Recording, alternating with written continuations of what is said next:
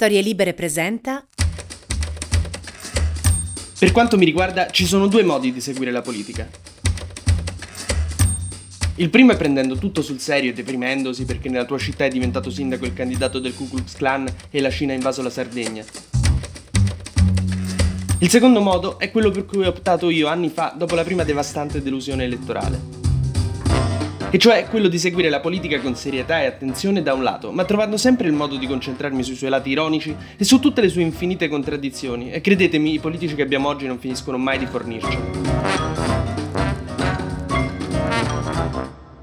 Io sono Alessandro Luna e TG Luna è una breve rassegna quotidiana che ogni mattina cerca di portarvi le più importanti notizie del giorno con la leggerezza necessaria per non decidere di farla finita dopo che la Cassazione avrà stabilito che le donne non possono cenare in un ristorante senza essere accompagnate da un uomo. Per cui, mentre andate al lavoro, all'università o in pausa pranzo, prendetevi 3 o 4 minuti per ascoltare questo podcast, che vi aiuterà a metabolizzare la drammatica realtà come quel mio amico del liceo che guarda i film horror soltanto dopo aver inalato del gas esilarante. Come dite, Salvini ha appena introdotto la leva obbligatoria per i bambini di 6 anni? Che paese buffo il nostro. Mi trovate dal lunedì al venerdì su storielibere.fm e sulla vostra app di ascolto preferita.